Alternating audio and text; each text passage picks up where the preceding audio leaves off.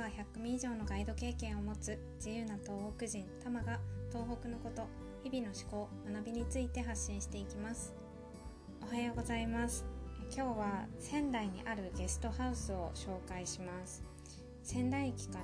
ら歩いて15分ぐらいのところにあるホステルキコっていう場所です。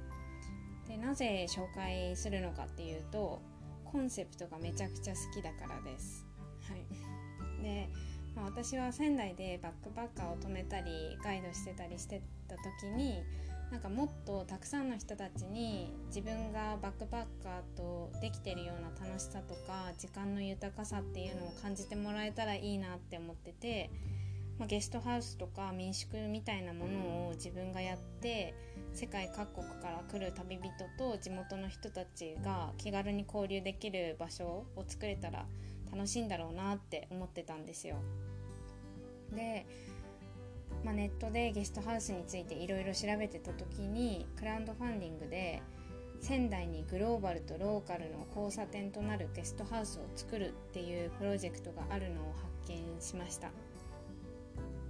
で思わずクリックしたらまず動画があって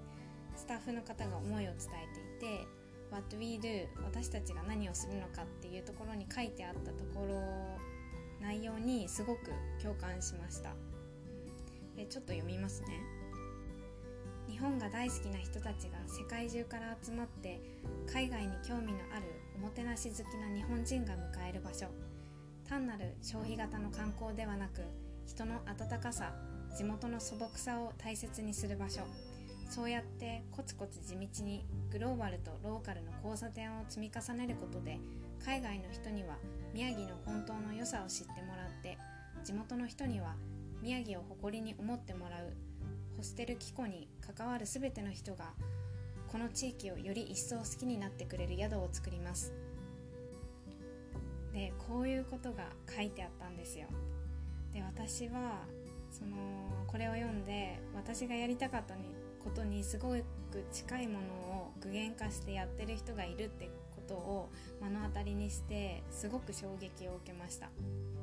なんか自分の知らないところで同じ思いを持ってしかも行動してる人がいるんだって思ったんですね。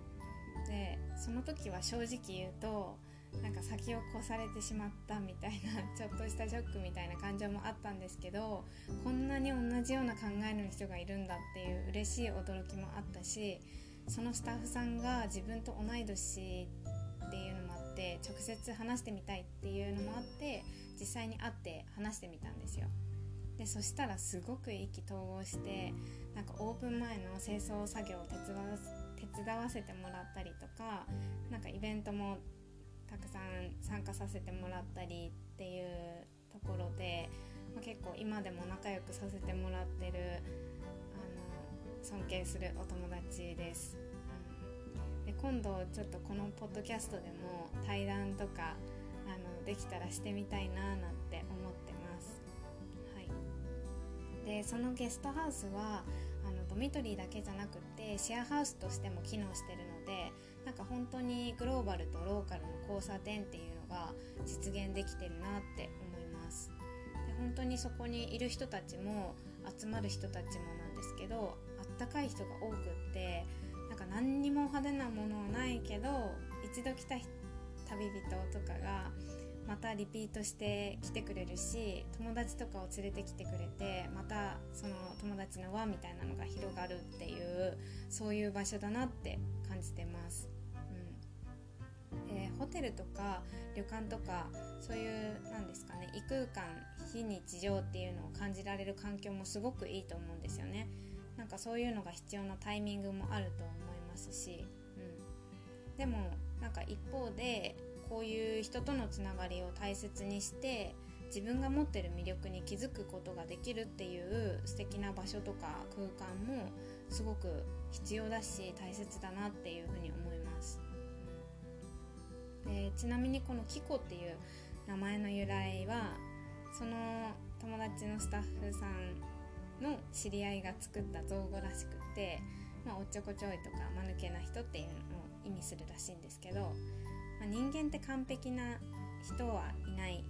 だからおっちょこちょいなくらいがちょうどいいっていうそういう人たちが集まる人間味あふれるような空間にしたいっていう思いを込め込めてこの言葉がゲストハウスの名前になっているそうです、うん、なんかすごい素敵だなと思いました、うん、なんかゲストハウス一つでも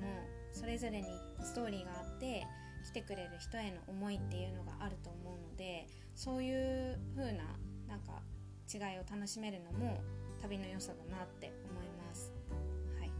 ということで今日は仙台のゲストハウスホステル機構についてのお話で。最後まで聞いてくださってありがとうございました。今後のサービスの情報などは LINE 公式でお知らせしていきますので概要欄にあるリンクからお友達登録していただけると嬉しいです。スタンプを送っていただいた方にはちょっとしたプレゼントもお送りしています。リクエストや質問もお待ちしています。では今日も一日深呼吸をして心楽しく過ごしましょう。ではまた。バイ。